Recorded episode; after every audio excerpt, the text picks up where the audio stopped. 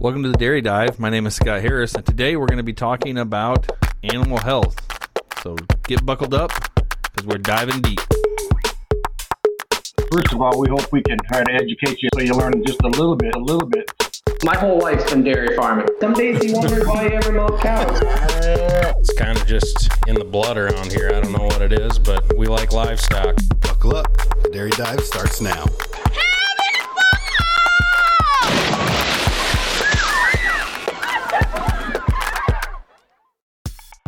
Well, hello, Andrew. Hello, Scott. Welcome to the Dairy Dive. I'm happy to be here. We are happy you're here as well. We are today going to talk about something I found very interesting. Hello. When I had come, you're not you. You're not interesting. I didn't find you interesting. I found the Oh. topic interesting, Oh, good. and it is what is the topic? Andrew? So, we're going to talk about some animal health issues today. We're going to talk, uh, we've got an interview coming your way, but uh, I, I wanted to say that we, we changed this the name of this podcast because we really wanted to recognize how deep we're diving into some of these dairy topics. And when we talk about animal health being the topic of this episode today, I feel like that's a really good example of something that is way beyond our knowledge base. We're going to have a guest on. Uh, who are we having on, and how deep are we diving? Today we're going to talk to Sarah Kvidera with Elanco, and she She's is- smarter than us. She is a lot smarter than us. It will come across very quickly that that is the case. um, she was very bright, and uh, it's going to be a great topic and learn more. Something I had no clue about. Um, I know enough uh, animal health and enough dairy stuff to be pretty dangerous. Um, so you don't want me necessarily uh, being your uh, expert when it comes to animal health. So we brought in an expert. And we talk. So, so we talk. Animal health is the kind of theme of the episode, but very specifically, I think you found Sarah through an article she wrote about ketosis, right? Correct. Yeah. If it was an article, you can actually still look up the article uh, with Progressive Progressive Dairy. Dairy. Yeah, Yeah. you can find it on their website or in a pretty recent article on uh, in one of the circulations. And so um, it talks particularly about ketosis, which caught my attention when you see that word because I know what I think of. Yeah. So you're hearing our voices on a podcast, and I think it's because we both, you and I both feel like we have uh, our voices sound better than our faces look. This is true. I definitely have a face for radio. Yeah. So faces for radio, um, and you know. We're bigger dudes. There's a whole lot of there's a lot of person sitting at this table. There is. And so my my experience in my personal life with ketosis is I want to lose weight, I go low carb. Right. Absolutely. You hit ketosis and that fat just sheds off. Yeah, it does. It does. but maybe the same reasons that it's you know uh, us trying to to trim some pounds maybe the reasons that we think it's good maybe i think are bad for the dairy cow Yeah, it definitely can be, and that's what we're going to learn about because there's um, some aspects that Sarah brings to light of even cha- in even challenging. First of all, is it bad? Answering that question, and number two, challenging this idea of what actually is ketosis, and, and challenging some of the preconceived ideas about ketosis, and and her and the group of the Elanco are are all over it, and so we I learned a lot through this podcast and learning how we actually look at with with it and how it affects the dairy cow. uh, do you think there's a more misunderstood topic in the mainstream than animal health when it pertains to dairy farm Absolutely not. Yeah, we you know we've had previous uh, podcasts that we've done that talked about this idea of animal health and taking care of the cows, and you know Andrew has been on a few dairies. I've been on a, a lot of dairies, and da- Andrew's been around a lot of dairy farmers at trade shows and whatnot. And we can both tell you from our experience that most of these individuals, men, women, families, love their animals. They want nothing but good health for their animals, and you can you know the the cynical person will say that's just a money thing. oh they're good people Yeah, and the I mean, of course, money is a part of it. You've got to make Sure. money, but you make money by taking care of your cows. and i think that most of them are just good people and they think it's the right thing to do anyway they don't want to see those animals in in pain or in like in poor health They, I mean, it's an aspect of stewardship. You know, you've been blessed with the ability to have these animals on your farm. Be a good steward, take care of them, and um, you know, in return, she's going to take care of you by providing something for you to be able to sell. And so this this very circular um, relationship that occurs, and I just don't know. I mean, I can sincerely say I don't know a single dairy off the top of my head that I've walked on that just treated their animals poorly. Agreed. Well, before we get to uh, Sarah Kvidera, is there any anything that I mean, what what's the most interesting thing we could talk about here, or is it just getting it to Sarah Kvidera? I think getting it to Sarah Kvidera because she is going to do a way better job explaining this aspect of ketosis and how this works and some challenging. So maybe if you maybe you are listening and you are an expert on ketosis or you've at least heard of it before, um, I think she'll challenge your thinking on some things. So. Well, hopefully we can provide you some value uh, and some education with this uh, with this deep dive into animal health. And with that, let's take it to Sarah Kvidera and Scott with the, with their interview.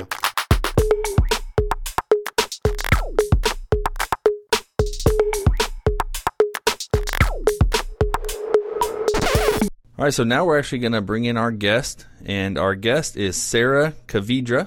Did I pronounce that correctly? That's right, yeah. Oh, okay, and Sarah works for Elanco. Yeah. All right, so uh, Elanco is a company that I have seen a lot at trade shows, um, just because of I've done so many trade shows in my career. But quite honestly, Sarah, I don't know a lot about them. So to kind of get things started, why don't you tell us who you are, what you do, and, and what Elanco does? Sure. So, yeah, my name's Sarah Kvidera. Uh, I live just outside Des Moines, Iowa. I'm an Iowan native. I grew up in eastern Iowa, beef cow calf farm. Uh, I went to college at Kansas State um, and took a, a class there called Physiology of Lactation, and that made me fall in love with the dairy cow. So I went into the dairy cow world from there and started doing research and did my PhD at Iowa State with Lance Baumgard looking at gut health and, and diving into this ketosis story. Uh, and then from there, I worked for a trace mineral company for a couple years, and then joined Elanco about a year ago. Um, Elanco is an animal health company, uh, so they Elanco stands for Eli Lilly and Co. Not, not a lot of people know that. Uh, so they used to be a joint with Eli Lilly, which is a, a human health company, but they broke off um, and are on their own now. So um, you know, people, planet, animals is kind of our mission help to, to keep those three things healthy. Um, so we have uh, a broad portfolio that, that goes across different species and, and different sectors, vaccines, uh, anti-infectives, and then and feed additives as well. Okay, no, that sounds good. That so that makes a lot of sense. So uh, I was I actually was aware that uh, it was Eli Lilly. Um, we'd actually uh, looked that up this morning before we had done done a little research. So um, but uh, a lot of people may not be aware of that, but it makes a lot of sense as how they would tie together. So, and uh, in your role, do you generally are you working directly with farms, or are you more on the research side, or what do you what is your kind of mix for your role? Yeah, so it's a little bit of both. I'm I'm technical support, so I I help our sales folks um, go on farm and help with product questions. A lot of times it's you know, rumensin, what level should I be using? Uh, what's the level in my feed? We do like on farm uh, help too, like mixer tests. We'll go help uh, see if you should do different times with your mixer, things like that. So it's a lot of on farm stuff. It's also a lot of you know marketing and research support. So one of my passions is research, and part of my my favorite part of my job is to um, answer questions that customers have using research. So I get to take customer questions and take them to universities or CROs, uh, contract research organizations, and and use controlled studies to try to help answer those questions. Uh, that's got to be a lot of fun. Yeah, it is. Yeah, no, that's fun. So we're let's dive into really why we brought Sarah on. And so I had come across Sarah's article um, in uh, Progressive Dairy um, and it, I believe it was titled basically ketosis, disease or symptom of another problem. And so that caught my eye, and I read it. And um, as you will probably be able to tell by some of my questions, Sarah, I am not a nutritionist, nor am I a, any kind of animal expert. I'm a seed salesman, but I do love dairy, and I do love just how the whole picture works within a dairy cow and within a dairy system and how all things relate and there's a lot of cause and effect and there's a lot of stuff that goes on with it so uh, so to kind of start things tell us what is ketosis when i hear ketosis i naturally think of you know when people are trying to go into ketosis on purpose to drop those uh, extra pounds which i should probably look into maybe i don't know but but either way what is ketosis in a dairy cow Yeah, it's funny. It means a lot of different things to a lot of different people. And and you're absolutely right. Like there's all these interactions between nutrition and health and um, even what type of seed you're growing to build your corn silage uh, stockpile. So it's it, there's tons of interactions between nutrition and health. Um, so ketosis uh, is is simply defined as having higher than normal levels of ketones in circulation in your bloodstream. Um, that's the at its core the simplest definition. And um, when does it occur in a dairy cow? Typically when they're in a negative energy balance. So that happens frequently around calving when um, dry matter intake will decrease prior to calving and then after calving because calving is a stressful event. Um, that calf takes. I would up- assume. Yeah. I would assume. I mean, I don't know, but yeah, it seems like it would be. Exactly. Yeah. And I mean, when you go through a stressful event, you drop your intake a little bit and then it'll come back up. It's it's just kind of a natural thing that happens. Um, so that's a time where we see a lot of ketosis is that time of high energy demand. She's also starting to make milk and that takes a lot of energy too. So uh, couple all those things together and you get you get ketosis a lot of times. So then, Sarah, would it essentially be that she's she's just not getting enough energy overall? I mean, or is that a was that a big factor in this? Is that, that the the milk production is taking energy, the the pregnancy itself is taking energy, and then so she's not actually able to get enough energy? Is that kind of a key of this? Yeah, it is. It is kind of a key of this. Um, it's just a natural time where energy is high and intake can tend to be low.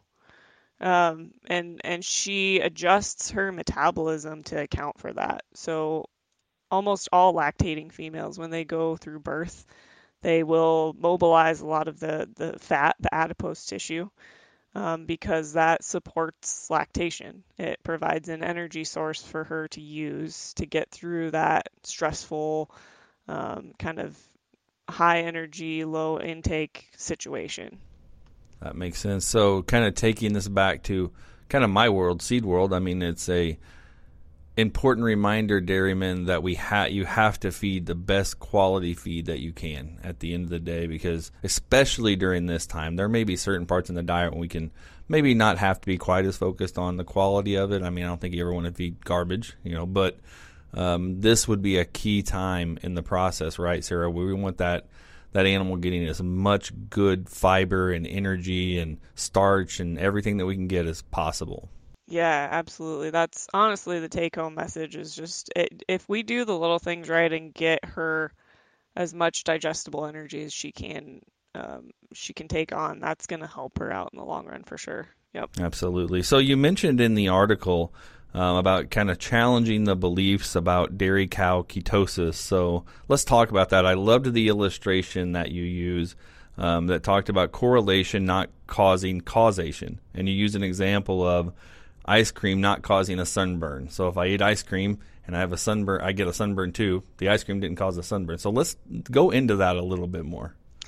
Yeah, absolutely. So, um, you know, NEFA and BHBA, these are terms I'm probably going to use, but it's it's a marker of fat mobilization. NEFA is, is mobilized fat and BHBA is a ketone. So that's that's the ketosis part of, of ketosis. Um, a lot of times we correlate these with the negative outcomes in the transition period. So the diseases like retained placenta or uh, metritis or mastitis. Um, we see these things happening at the same time the high ketones and the diseases. Um, but this doesn't necessarily mean that the ketones are causing the diseases. But over time, we've kind of uh, almost morphed this correlation into a causation that that ketones are responsible for causing negative outcomes. Um, but uh, you go back in, you dig into the studies that that look at this, and it is a lot of retrospective going back and correlating the two, rather than doing mechanistic research where you're you're actually showing that the ketone has a negative effect on the cow. Um, so it, it's this article is really just a challenge to the industry to make sure we're not uh, equating correlation with causation. Um, that we're we're looking at the things that could be causing disease rather than blaming it on something else. Yeah, that really makes a lot of sense, and I hope that the industry is looking at that and wanting to be challenged there. You know, it, it honestly reminds me, and, and uh, there's a, I think it's a Latin phrase. It's basically post hoc ergo propter hoc, right? It says after, therefore, because of it. We tend to think that because something immediately happens that it had to have been caused by the thing right before it. But oftentimes it's actually not that. It would have been some something completely different or something that would have happened maybe a long, long time before it or a completely different thing that we're not even looking at. Um, that's just kind of how our mind works. And so I think we are guilty of that um, in all aspects of our life, but particularly I think when you know in relation to this, when we look at an animal's response to something, um, we tend to try to draw a really straight line when sometimes it very much might be a dotted line or a squiggly line, or I mean, be something completely different. Absolutely, yeah, and I think it's good to like step back and and think about um, big picture, and even getting outside your industry. I think is good sometimes. Like what what do other animals do when they go through a uh, lactation. And like I said before, adipose tissue mobilization, ketosis happens in, in a lot of different species. Um, like even deer uh, will go through periods of, of re- losing energy or losing body reserves to support lactation, even though they're able to eat as much as they can. Um, so it's it's conserved across species. Um, it's not something that just happens in a dairy cow. Right. No, that makes a lot of sense. So, one of the other things you had mentioned um, in your article talked about uh, asking the reader, you know, what type of ketosis does their cows have? So that that caught me for a loop because I didn't know there was multiple kinds. So it shows again my lack of knowledge. But uh, so, what are the different types?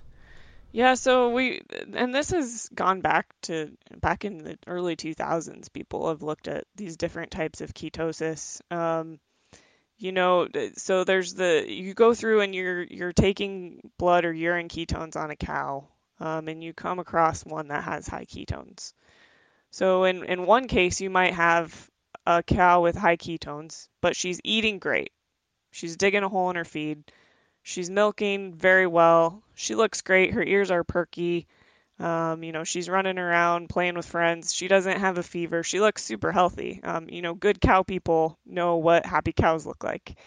Uh, you know, she's making milk and she's ketotic because uh, she's breaking down fat and and sparing glucose for milk synthesis. So that's that's her physiology that she is incorporating in order to make milk. So she's she's doing great. So eh, the other type of ketosis is more of like the damsel in distress. So she has high ketones. She doesn't have an appetite. She's not milking well. She's got the droopy ears. She's not very active. Maybe she might even have a fever. Um, she's got kind of a different type of ketosis where uh, her immune system's probably activated somewhere.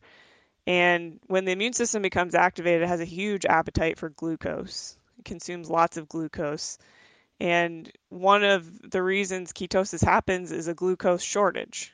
Either that glucose is going toward milk, which is a productive purpose, or it could be going toward the immune system, which is not what you want. That's not money in your pocket. That's not good for the animal. Um, so she might be having high ketones uh, because that glucose is going towards the immune system. So it's kind of two different routes of where where's the glucose going, that's causing the ketosis. If it's going towards milk, that's great. She's fine. Um, if it's going towards the immune system, she's she needs some help. And you know, as as dairymen, we can treat her with like a propylene glycol, um, but we kind of need to step back and think that you know, giving her more energy isn't going to fix the underlying problem. Somewhere immune activation is probably putting the brakes on her appetite.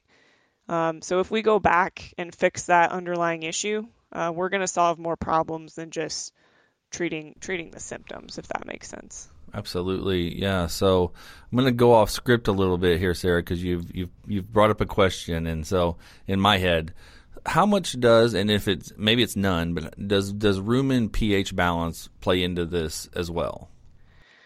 Yeah, so rumen pH is an interesting topic uh, you can get you can definitely get too low and cause rumen acidosis, and that can cause cause some issues. Um, a lot of inflammation could be coming from rumen acidosis if it's severe enough. So, you know, if you're not careful with with managing your TMR so she's not sorting, um, if you're not careful with the, the, levels of starch and what she can handle, you can definitely um, cause some damage to, to the rumen and even to the hindgut. So you can get starch down into the hindgut and, and cause like a hindgut acidosis almost. Right. Those are some so, of the things that can be causing the inflammation. Yeah.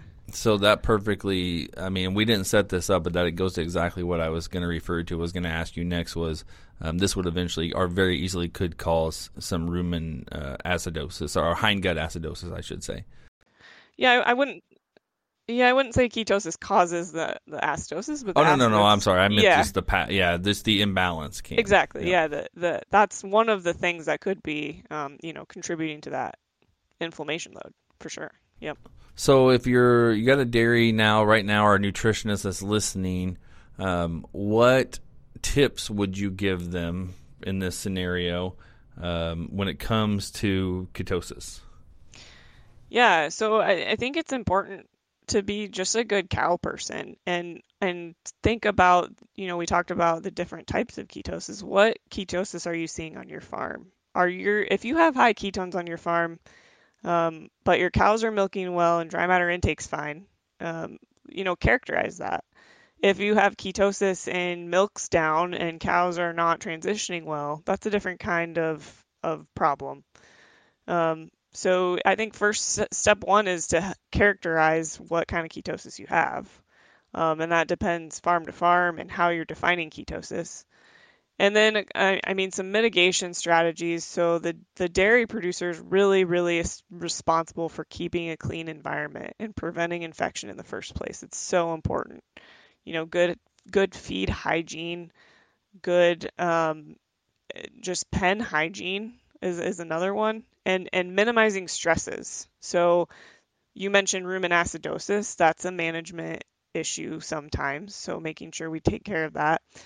Um, other things like feed restriction or weaning or shipping or overcrowding or unpalatable feed, um, pen moves.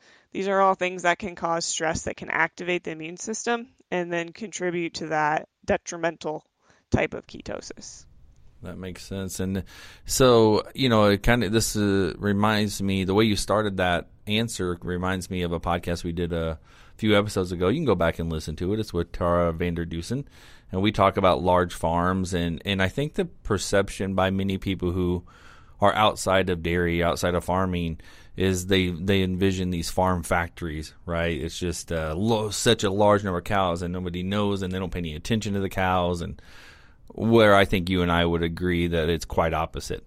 That most really good dairymen pay a lot of attention to their cows, and it sounds like that's the number one thing that they need to be doing and watching out for this ketosis or whatever it may be.